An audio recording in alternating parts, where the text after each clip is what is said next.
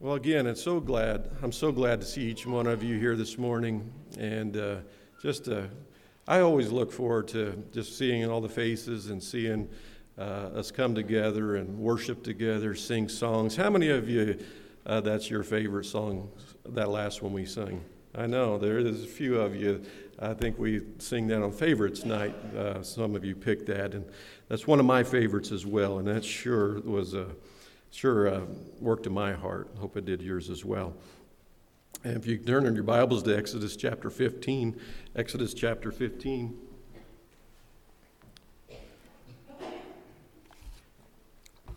Question for you this morning is Where are you dwelling? Where are you dwelling? You know, in life, when you become an adult, an important decision that you make is where you choose to live. A choice that you make, whether you choose a city that you're going to live in, but then you're going to choose a home as well. You're going to choose a place to dwell. And it's a big decision. You spend a lot, lot of time in making that decision. Uh, you know, you uh, perhaps if you're going to buy a house, and uh, Ed would be able to tell you from doing appraisals in the past that many of you get an appraisal or get a home inspection. But why do you do that? Well, because you want to know that the place that you're going to live in or you're going to dwell in is a good place to dwell. So the home inspection, uh, the, the appraisal is going to tell you the value, but the home inspection is going to look for certain hazards or certain defects that would tell you maybe this isn't a good place to dwell. So there, some houses have uh, certain hazards like asbestos that are not good for you. Uh, some have lead paint, okay, and uh, some have mold in them. And so you have an inspection. You come in. So you spend a lot of time deciding where you're going to live, where you're going to dwell. You know, people right now are flooding out of California because they've decided this is not a good place to live. And they've decided that they're going to go to other places like Texas. And uh, it always amazes me, though, that, that when you leave the, the place that you were at and still have the same ideology and vote that way, you're going to create the same thing where you go to. But uh, um, that's a little off topic, but, um, but that's true. So there's people flooding out of California because they don't want to live there anymore. There's a problem that we all can have. It's not so much where our bodies dwell, but it's where our minds dwell. And sometimes it's not a good place, and we need to move. And that's what we're going to talk about today.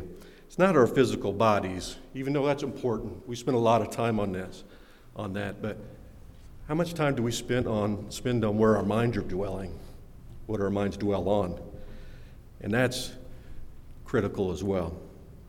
So if we take such care of where our bodies dwell, perhaps we should take just as greater greater care of our spirit as well. You know, there's a few places that our minds should not dwell. There's a few places where I'm going to point out this morning that our minds should not dwell and should not lay up residence. And there's a better dwelling, there's a better dwelling place. There's a proper dwelling place. The, the first place I want to mention is a place that we don't want to camp in and dwell in is the past. Is the past. You know, the past can be a good place to visit, okay? Like Chicago. Maybe not a great place to live. You know, there's good memories from the past, there's bad memories from the past. We learn lessons from the past, uh, we can maybe uh, enjoy some memories from the past, but it's not a good place to live. But I think sometimes we choose to dwell in the past, and that's where we live. And that's where we set up camp. That's where we set up our homes in our mind, and we're living in the past. Uh, it's, it's a lousy place to dwell because you can't do anything in the past. There's nothing to build upon. There's nothing to change. You can't do anything in the past.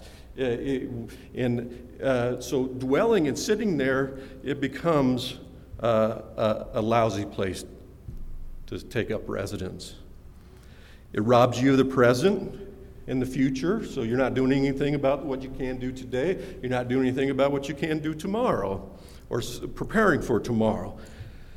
The Philippians chapter 3 and verse 13 and 14 says this Brethren, I count not myself to apprehended, but this one thing I do, forgetting those things which are behind and reaching forth unto those things which are before, I press toward the mark for the prize of the high calling of God in Christ Jesus. So he says, he says, I haven't uh, uh, apprehended, I have not arrived, Okay? And there's things in the past I'm not going to dwell on, or even the victories I'm not going to dwell on, but I'm going to turn my eyes off of that. I'm going to look towards the prize in the future, which is the high calling of, of uh, God in Christ Jesus. So he said, that's a better place for my mind to dwell. Instead of the past, I'm going to dwell on the future that I have in Christ and the finish line.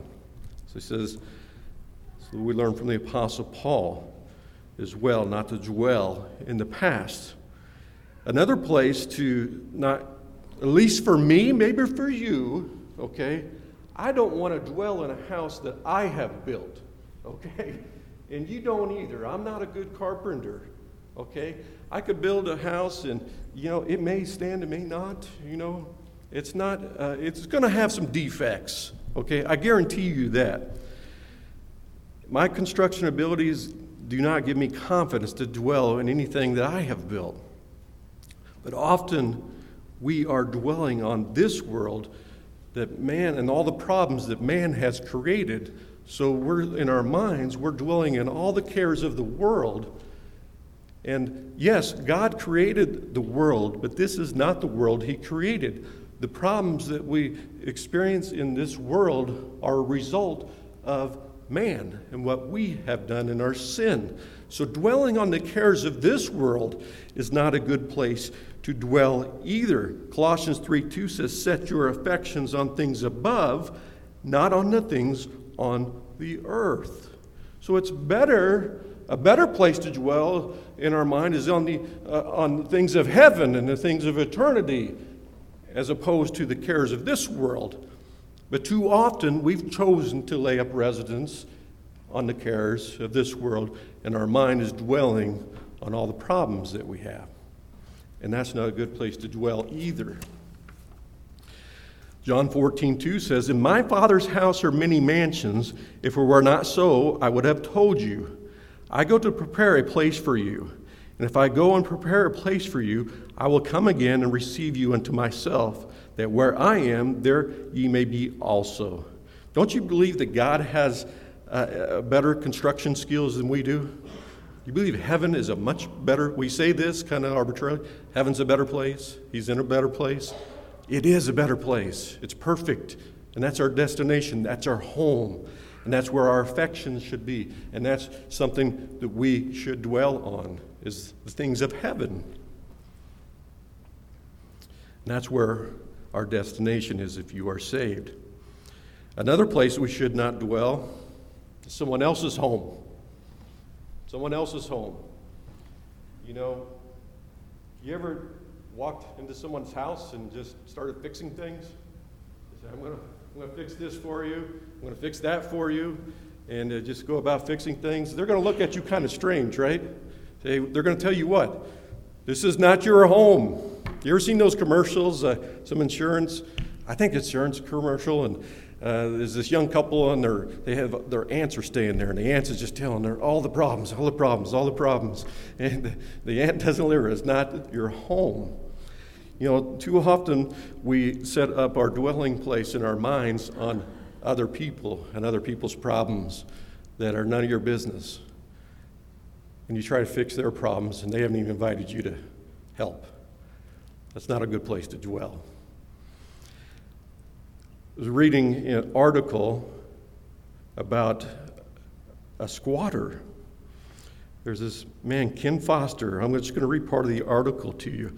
Ken Foster says he knew something was wrong the instant he returned to his house in Union, South Carolina last week. This was a couple years ago. A dog he'd never seen before was in his yard and a car seat was barricading his front door, he told the local Fox affiliate. He wasn't sure what was going on. Then he heard a baby cry. He didn't have a baby. Moments later, a woman he was unfamiliar with poked her head out of the door and asked, What are you doing in my house? Foster said, I said, What are you doing in my house? I live here. Now, standing outside his house while the woman remained inside the door shut, Foster called, immediately called 911. When police arrived, the woman opened the door and said, Can I help you? The woman answered the door, says, Can I help you, the police officer? And he replied to the woman, Yeah, the first thing you can do is get out of my house. I thought that was funny. she's even, even with the police officer there, she's, she's going on to pretend it's her house. This is a true story. The article goes on to say the woman identified with police as I'm not going to read her name because maybe she's repented, uh, left the house wearing Foster's wife's clothes from head to toe. See, he was dressing in her clothes.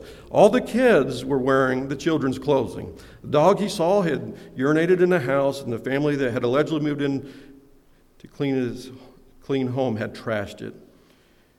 He said, even eating his own food. You know what? You don't treat someone else's home as well as you treat your own usually. Um, but then he says, I spoke to the author who, who responded, who said that in her mind, she thought she lived there. Sometimes we can be like that in our minds. You take on other people's problems, okay, and you you may and you can also apply this to uh, covetousness, coveting other people's uh, lives and things in their lives, and you can think about those things, and that's not a good place to dwell as well. In her mind, she thought she lived there. We can see this real event is insane. We'd all say that is insane. However, many times our minds drift to where it does not belong into the lives of other people. Now, there is a time to, to get involved in the lives of other people, but there's a time to not as well. And it's always better when you're invited. Whether it is dwelling on someone else's problems or being envious of someone else, that is not where we should dwell. It's not a good idea to spend time dwelling on other people's problems. You know, Bill Gates, there's a, there's a documentary out called Inside Bill's Brain. Now, I don't want to live there either. I don't know what it's inside Bill's brain, okay? Uh, so, you, you ever hear someone, they, they can tell you what everybody's thinking. Man, they can, I know what he's thinking. You know, I know what he's thinking. No, you don't. you can't. You cannot see the heart of individuals. It's not a good place to dwell, to try to get into someone else's mind. Let the psychiatrist do that. It's not very good. Okay, we're going to look at the consequence. There's a consequences, though, of dwelling in, in our mind in places that we should not dwell. There's consequences of dwelling on the wrong things. Dwelling on the wrong things is like dwelling in a home with bad water that will make you sick. Would any of you stay in a home where you know the water that comes through the tap is making you sick? Or there's other things in the home, asbestos, lead, mold, that's making you sick. Would you stay and continue to dwell there? You're either going to get it fixed or you're going to move out, right? hopefully, okay? But two times we choose to remain dwelling in those places that are not good for us. And it's like drinking bad water. Would you buy a home with an outhouse built right above the well? no, you wouldn't. I'm sure Ed could tell you this. And a home inspector is going to look to make sure the septic tank is not too close to the well. Why? Because it'll make you sick if it gets into the water. It will make you sick. You know, in Flint, Michigan, in April of 2014, officials for the city of Flint, I'm sure you heard of this in the news, it wasn't that long ago, they made a decision to switch their water source of the city from uh, Lake Huron and the Detroit River, they're going to switch it over to Flint River. And that's where they're going to get the water from. And uh, they, they decided this for fiscal reasons, for financial reasons. So they made the decision, so they implemented these, this change. And now, it wasn't long after that that in August of the same year that residents began to complain. Uh, the color, the taste, and the odor of the water was not good. So they began to say that, you know, this something about this water is not right. Shortly after that, in October, General Motors stopped using Flint water because high levels of chlorine were corroding car parts. You know, so if, by the way, if you bought a car in 2014 for GM, you might want to check, get it checked out because it doesn't sound like they had a real good, good uh, assembly line going there with their parts for a couple of, months there in 2014. The, the, the water was corroding the parts. What, what did GM do? they stopped using the water. Okay? This is not good for our cars. It's not good. So they, they switched. And of course, they had the resources, but they switched and they, they went back and got their water from a different source. Now, in January of 2015, residents began to have health issues. Now, they're several months into drinking this water and it was the health issues were related to that water consumption. In February, the EPA discovered that one home in Flint had lead level in the water seven times higher than acceptable limits. It was making them sick. It was later estimated that over 40% of the homes in Flint had elevated levels of lead in the water, exposing over 100,000 residences. They had a big problem. Now, how many of you during this time would have chose to move to Flint, Michigan? Probably not very many if you knew that that was a bad place to live. You said, I don't want to live there. The water's bad. It's going to make me sick. I'm going to move out of there. As a matter of fact, many wanted to move out of there. It was not a place you'd want to dwell.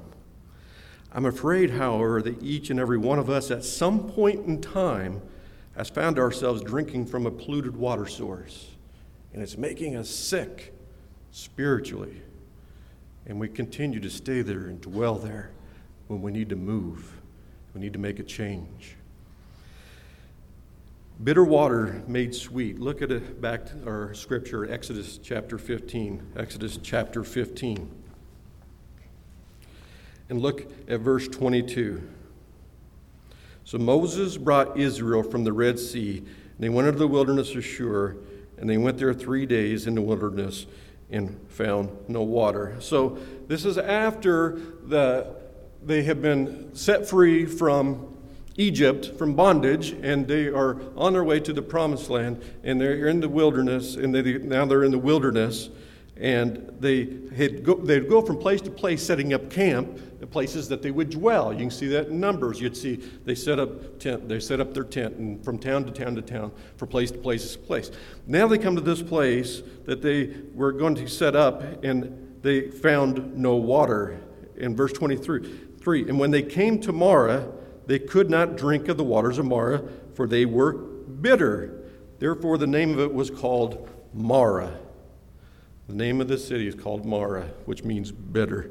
In verse 24, and the people murmured against Moses, saying, What shall we drink? They were thirsty, but the only water source was bitter water. It was no good. The children of Israel, here they had been freed from captivity. They had experienced God's hand of protection. They experienced his miracles from crossing the Red Sea. And they found, and they got all over this place, and they found themselves in a bitter dwelling place. They were found themselves in a bitter dwelling place. It's a terrible place to dwell. Have you ever been there where life just seems bitter? Okay? That's where they found themselves. They're in this place, they're dwelling there, and the water's bitter. Worse yet, if you remain there and you keep drinking from a well of bitterness, you're going to get sick. And not only you, and this is key, the people around you are going to get sick too.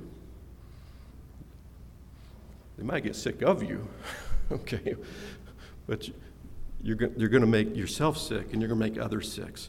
You know, I believe God was teaching the children of Israel a lesson. You know, perhaps the difficulty we are, you may be experiencing life or have experienced in life or will experience in life is coming from God's loving hand of correction. You ever considered this? Maybe what you're dealing with, or maybe what you're dealing with the past, or maybe what you're thinking to the future, some things you may deal with. Have you considered God's loving hand of correction? What's going on in your life? Uh, it's never fun. Did anybody, you know, when you were young and your dad or your mom corrected you, go, whew, that was great, man, that was great. You know, we're looking forward to that. Or when your mom says, wait till dad gets home and you're going to, and, and you all day go along, boy, I can't wait. I can't wait for that to come. We don't do that, right? All right? But sometimes God is teaching us a lesson. Hebrews 12 11.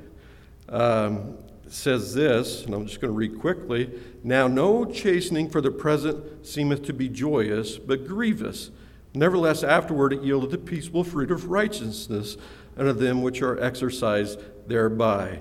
Wherefore, lift up the hands which hang down and the feeble knees, and make straight paths for your feet, lest that which is lame be turned out of the way, but let, her, but let it rather be healed. He goes, Now, as children, we experience chastening sometimes from God, and, uh, and, but it's important to understand that it's a loving hand of chastening. It's not maybe perhaps like uh, your father or my father, where they, maybe they chastened us out of anger, but it, he does it out of love. Now, he goes on to say, Follow peace with all men and holiness, without which no man shall see the Lord, looking diligently, looking diligently, lest any man fail of the grace of God, lest any root of bitterness springing up trouble you, and therefore many be defiled. You know, that can happen where a root of bitterness springs up, and those around, it says, many be defiled. But it said before that, that we must look diligently lest any man fail of the grace of God. God's got enough grace for you, whatever you're dealing with. But we can fail the grace of God. We need to look diligently.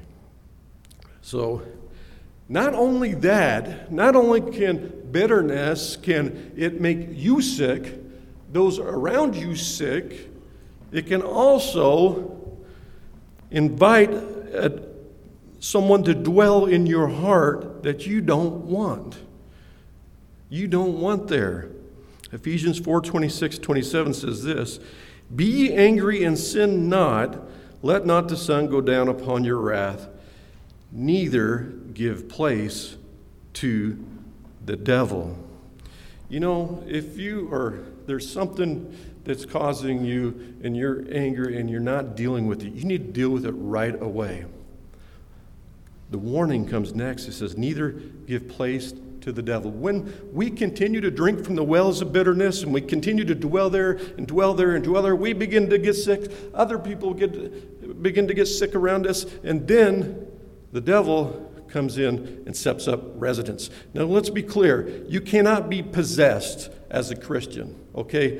What's been made clean cannot be made unclean. You cannot be possessed by a demon or, or however, you can give room for the devil to work in your life, in your mind, and allow him to set up a place, a room. That word place means a room. You can allow him to set up place in your mind where he begins to operate through your life and now you're doing his bidding. So that's a warning. So now, the, now you've got to deal with those lies the devil plants in your mind. If you're bitter, you are ripe for the lies of the devil. You are ripe for his lies. So it's important that we let God be God, let him handle matters of injustice. You've been treated poorly, treated wrong, don't raise your hand because it's true for everybody. There's not a person in here that has not experienced injustice in their life. All of us have. But God says, Vengeance is mine, I will repay, saith the Lord. So we don't want to dwell in that place of bitterness. So I have the circumstances of life, injustices. Maybe a friend has betrayed you. Ever had a friend betray you? Okay, I'm sure you all have at some time or another. Perhaps other friends have abandoned you. Maybe the, those that love you do not love you back. And you can become, start to dwell in this bitter dwelling place that's making you sick. By the way, Jesus experienced all those things, every single one of those things. We'll get to that in a moment. So now we're going to look at the solution, the solution to a bitter dwelling place. Do you know what the key mistake of the officials in Flint, Michigan made? There was one key mistake that led to uh, lead leaking, leaching into the pipes and making everybody sick. That key mistake was this and we make the same mistake, mistake in our lives spiritually. I'll get to that in a moment. But this is the mistake they make, made. They forgot to add a key ingredient that would have kept the water from getting contaminated. Have, they did not add a corros, corrosion inhibitor. The water was going through lead pipes. And if they had added a corrosion inhibitor, it would have kept the lead from leaching into the water and making everybody sick. Because of that, chlorine from the water corroded the lead and, and the pipes, allowing the lead to leach in. You know, in order for the water at the, at, remember the children of Israel, they are now they're dwelling at this bitter place called Marah. You can turn in your Bibles back to Exodus chapter 15. You're going to see what I believe is the ingredient that we must add to our lives if we want to turn the bitterness of life to sweetness. Who doesn't want that in their lives? Or would you rather continue to live in drinking that bitter water? So, if you look with me back in Exodus, Exodus chapter 15. Now, this is after uh, they drank from the water. It was bitter. And look at what Moses did, first of all. He said, And he cried unto the Lord. And he cried unto the Lord. So Moses, he's listening to the people. The water's bitter. They're in this bitter dwelling place. And Moses, what is he? He goes to the Lord and he cries out. This was not a, just a small cry. The word cried means shriek. This was a serious plea to God. God, here we are we, we're thirsty and there's no good water. So he cried unto the Lord. That is the first thing we should do. You have whatever's going on in your life. We need to go to our Heavenly Father and plead with Him, cry out to Him. He wants to, he wants to help you. Remember, He is a loving Father. So He says, And He cried unto the Lord. What a God. He immediately answered the prayer. He said, The Lord showed him a tree, which when he had cast it into the waters, the waters were made sweet. So God provided a solution. He provided an ingredient of you, if you will, that would make this bitter dwelling place a place with sweet water. And it was a tree. I believe that tree represents the cross of Calvary. I believe that tree represents the cross of Calvary. When the tree was added to the waters, the waters were made sweet. And oftentimes, when we fail to look at life through the lens of the cross, life gets bitter. But if we can look at the issues of life through the cross, life become, becomes sweet once again. Okay? Charles Spurgeon once said this He said, Your sorrow itself shall be turned into joy, not to sorrow to be taken away, and joy to be put in its place, but the very sorrow which now grieves you shall be turned into joy. God not only takes away the bitterness and gives sweetness in its place, but get this, but turns the bitterness into sweetness itself. That's what he did. He take, took the circumstance of life that, that the children of Israel found themselves. They took the circumstances. They were in a place of bitterness. And he didn't take them out of that place. Instead, he made the water sweet where they were at. God doesn't always remove the circumstances, but you can still have a joy in your life once we add the cross into the equation once we add Christ's sacrifice into the equation. But too often we leave out that ingredient and we're looking at life through our lens, through our way of thinking, and we're leaving out the cross and we begin to get sick. So God won't always change your circumstances. The children of Israel were still in the desert, the circumstances were the same, but the water was sweet. Do you know you can enjoy life in the midst of trouble?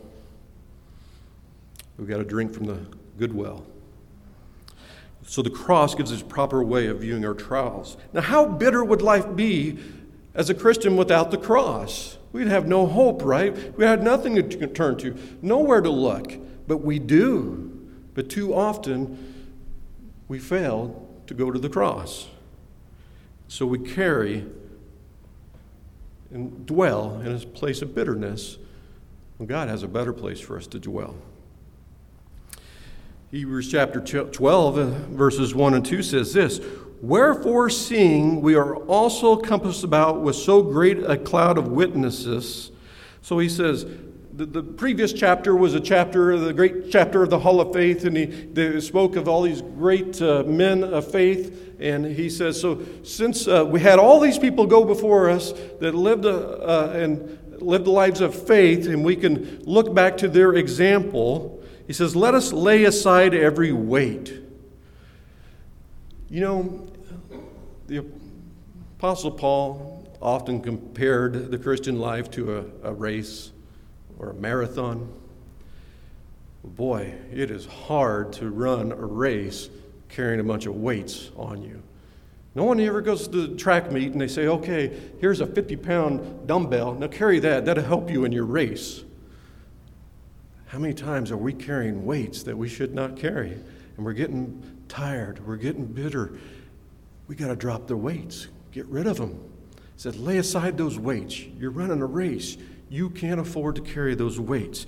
We have the weights of a, a burden. Maybe you have children and you're concerned about, and uh, you're you, and you're you're you're dwelling on all these problems that they have, or perhaps uh, it's uh, some sort of a familiar issue with other people in the family. Maybe it's a work issue. Maybe all kinds of issues. Maybe it's a friend that's betrayed. All, it's all sorts of weights that we carry. Maybe it's sin from your past that you are carrying. You, are loaded down with guilt and shame. We need to take it to the cross and, and drop and leave it there at the cross. You do not have to carry that weight. lay them aside. Then he goes on to say, "In the sin which does so easily beset us. You know, we all have a besetting sin. We all have, have that one thing that seems to crop up and get us, okay? And he says, we need to deal with that, okay? We need to deal with that as well. And let us run with patience the race that is set before us. Then he says this looking unto Jesus, looking unto Jesus, the author and finisher of our faith, who, for the joy that was set before him, endured the cross. Endured the cross, despising the shame, and sat down at the right hand of the throne of God. For consider him that endured such contradiction of sinners against himself, lest ye be wearied and faint in your minds. I'm concerned that too many Christians are are in a dangerous place of fainting in their race. And I tell you what, if you're drinking bitter waters, you're going to faint. You're going to drop out of the race. You're going to quit. You got to start drinking the good water. You got to start drinking the good water. Whatever problems that you're facing, remember this also. It's the not the last stop in your life.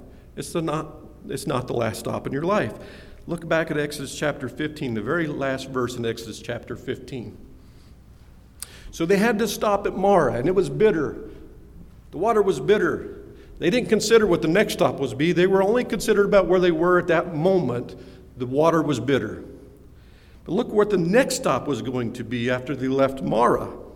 Verse 27. And they came to Elim. This is the next stop. It was Elim, where there are 12 wells of water and threescore and ten palm trees. And they encamped there by the waters. The next stop had plenty of water. There was another stop yet ahead of them beyond where they were in that time. How, have you considered the fact that what God has for you in the future? Now, what if they just said, We're just going to continue to stay in Marah? Yes, He made the water sweet. But in the future, God had these wonderful wells of water for them. Where you're at right now is just a, it's just a stopping point, but it's not the end of the road. Okay? Marah was just a stop along the path. The very next stop had plenty of good water. The last, we're going to close with this. We're going to look at what the proper dwelling place. Where should we dwell? Where should we set up camp? Instead of dwelling on the bitter circumstances of life, we should remember the springs of living water that Jesus spoke of to the Samaritan woman at the well. How many remember when Jesus uh, met at uh, Jacob's well the, the Samaritan woman? You remember the story, okay? I'll read a portion of it to you. John chapter 4, verse 13. Jesus answered and said unto her, Whosoever drinketh this water shall thirst again. So the woman was thirsty, and, uh, and Jesus asked for water, and they had this conversation about the water. And Jesus said, Whoever drinketh this water shall thirst again. But whosoever drinketh of the water that I shall give him shall never thirst. But the water that I shall give him shall be in him a well of water springing up into everlasting life. The woman saith unto him, Sir, give me this water. This is the water I want, that I thirst not, neither come hither to draw. Well, what was Jesus talking about? What was this water that he was talking about uh, that would cause you to not thirst anymore, that it would quench your thirst and you'd be content and satisfied no matter where you don't no matter where you are in life. What was he talking about? Well, we have to go on in John to find out in chapter 7. In chapter 7, in verse 37, it starts and it says, In the last days, that great day of the feast, Jesus stood and cried, saying, If any man thirst, let him come unto me and drink. He that believeth on me, as the scripture hath said, out of his belly shall flow rivers of living water. Then here's the answer. Here's the answer. But this spake he of the Spirit he was speaking of the Holy Spirit, that if you're a Christian, dwells in you, which they that believe on him should receive, for the Holy Ghost was not yet given because that Jesus was not yet glorified.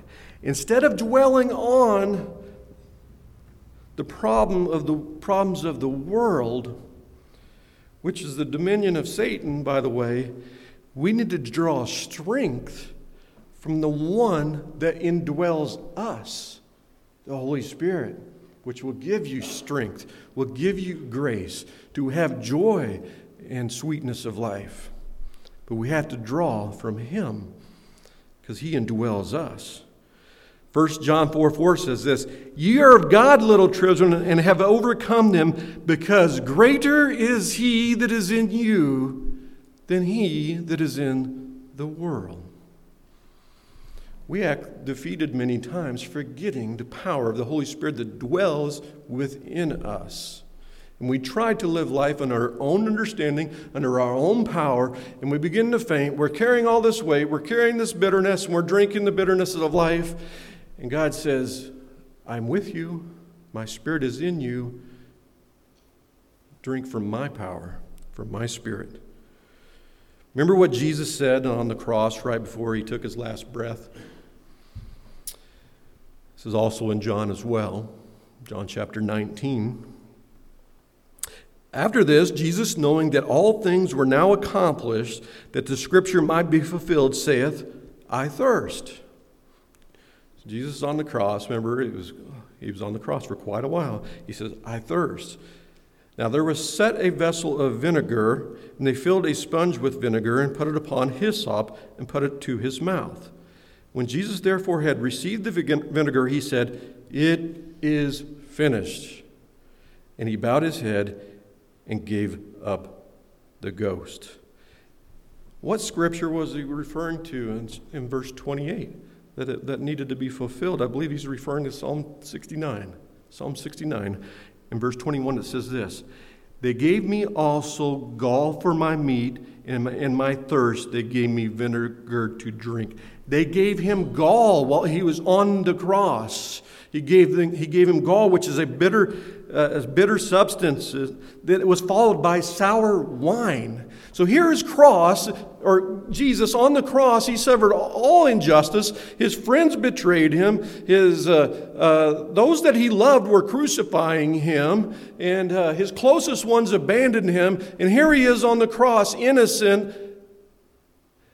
now they're giving him bitter substance and sour wine. He died a bitter death.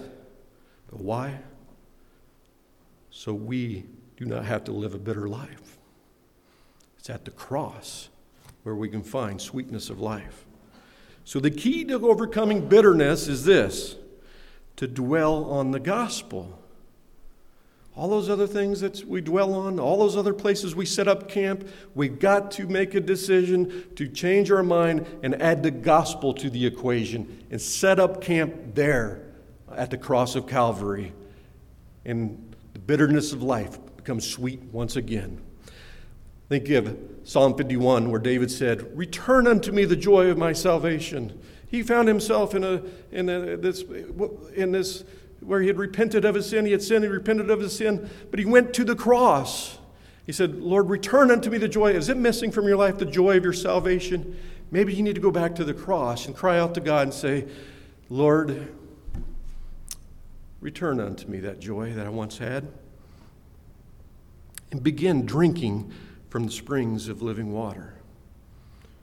Once again, instead of the springs of bitterness.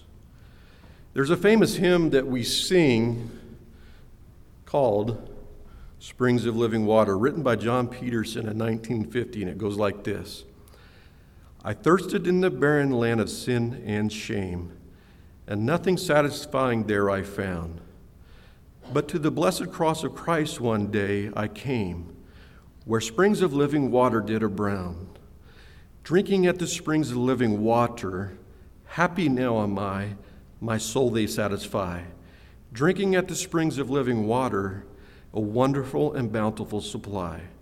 Oh, how sweet the living water from the hills of God! It makes me glad and happy all the way. Now, glory, grace, and blessing mark the path I've trod. I'm shouting hallelujah every day. How often we sing that song and forgot the message within it? He's saying, that's where we need to dwell at the cross of Calvary, drinking from the springs of living water that will not run dry if we're willing to just drink. So let's start drinking from that spring of living water. Whatever you're dealing with, whatever, if you found your place in a, dwelling in a place of bitterness, make the decision. It's time to move on to a better dwelling place, the place that Christ has set up for us where we can drink the living water. Let's pray.